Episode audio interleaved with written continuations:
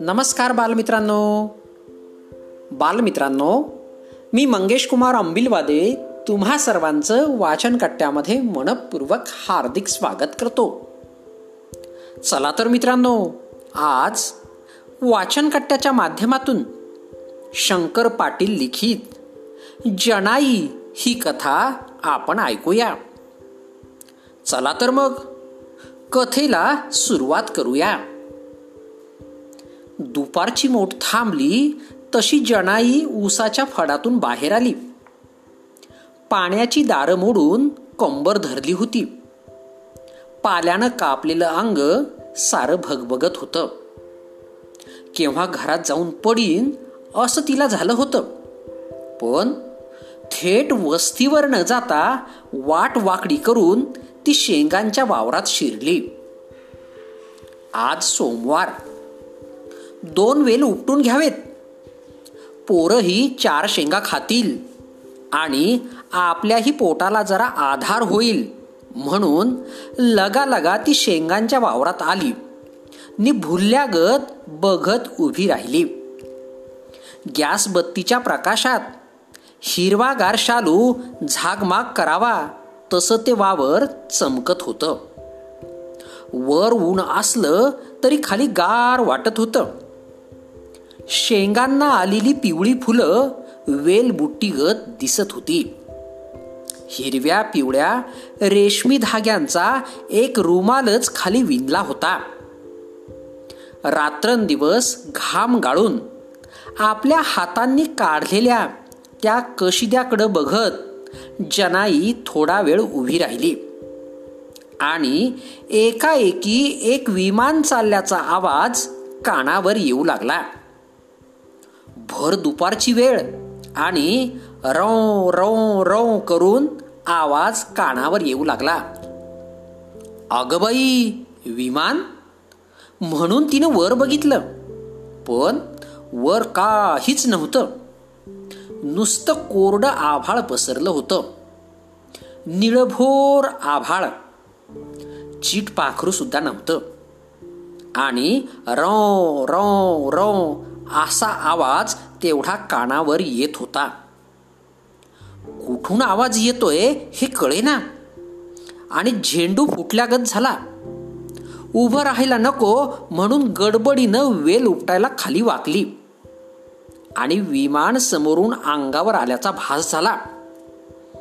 खाली केलेली मान वर करून बघती तर समोरच्या चार काकरीचे वेल उलथे पालथे होत होते. भुईमुगाच्या आर्या वर उचलत होत्या आणि पायाखालची जमीन हादरा देत होती. रो रो रो असा आवाज जवळ येत होता. आणि डोळ्यांनी बघितलं तर काळ्या ठिपक्यांची एक चार वावतुळी अंगावर धावून येत होती. अगबाई साप! म्हणून जनाई झटक्यानं माग फिरली. आणि जमिनीला पाय न टेकता वारं सुटावं तशी पळत सुटली. मागे न बघता थेट वस्तीवर येऊन धडकली.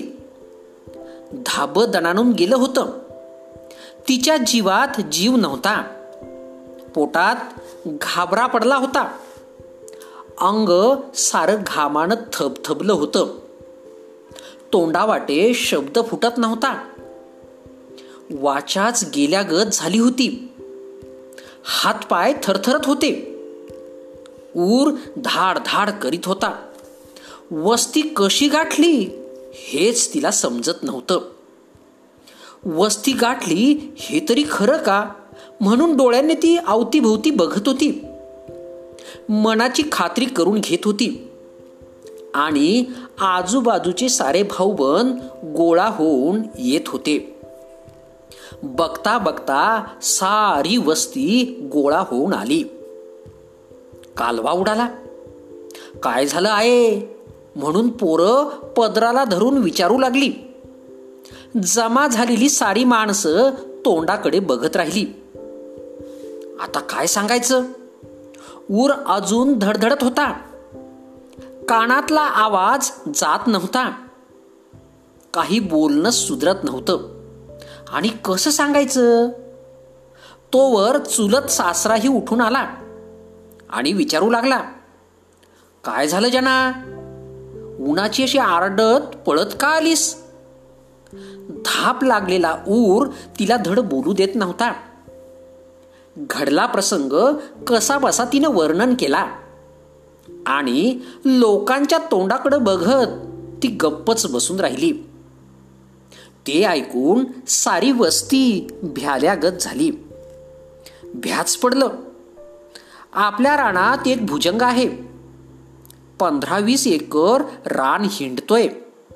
असं आपल्या वाडवडिलांकडून भाऊबंधांनीही ऐकलं होतं. ऐकून सगळ्यांना माहीत होतं. पण गेल्या दहा वर्षात त्याचं नाव कधी निघालं नव्हतं. कधी कुणाची गाठभेट नव्हती. एकदा दोनदा त्याची कात तेवढी रानात आढळली होती. त्यावर त्याचा कधी दूम नव्हता. कैक वर्ष त्याचा विसर पडल्यागतच झाला होता. त्यावर आज जनाईला दर्शन दिलं होतं. वस्ती सारी चपापल्या गत झाली होती. जनाईच्या पोटात तर खड्डाच पडला. गोळा झालेले भाऊबन निघून गेले आणि ऐकलेला आवाज कानात घुमत राहिला. एक विमान सारखं फिरत राहिलं. तरीही घरात बसून भागणार नव्हतं. जीवाचा धडा करून जनाई शेतावर जात राहिली. एक दिवस तो समोर येऊन ठाकल्यावर मात्र तिनं त्यालाच बजावलं. का बाबा आमची पाठ घेतलीयस? कशापायी भ्या दावाया लागलायस? आमच्या रानात वस्तीला राहिलास तर आमची राखण करशील का भ्या धावशील तूच राखण करायला पाहिजेस. कसं कसं चाललंयस ते तू बघतोस नव कशा तऱ्हेनं दिवस कंठाया लागलोय? हे काय तुला माहीत नाही? बाबा लय जीव वैतागलाय माझा. वस्तीला हायस आमच्या. लय नाही थोडी तरी तुला कळकळ याय पाहिजे. कुणाचं पाठबळ हाय का सांग बघू आम्हाला. माझ्याशिवाय कोण पुढं होणार करणार हाय का आमच्या घरात? मग बाई माणसाला इनाकारणी त्रास देणं हे तुझं काम नाही माझ्या वाटेला तू जाऊ नकोस. याच्या परास काय तुला मी आता जास्त सांगत नाही.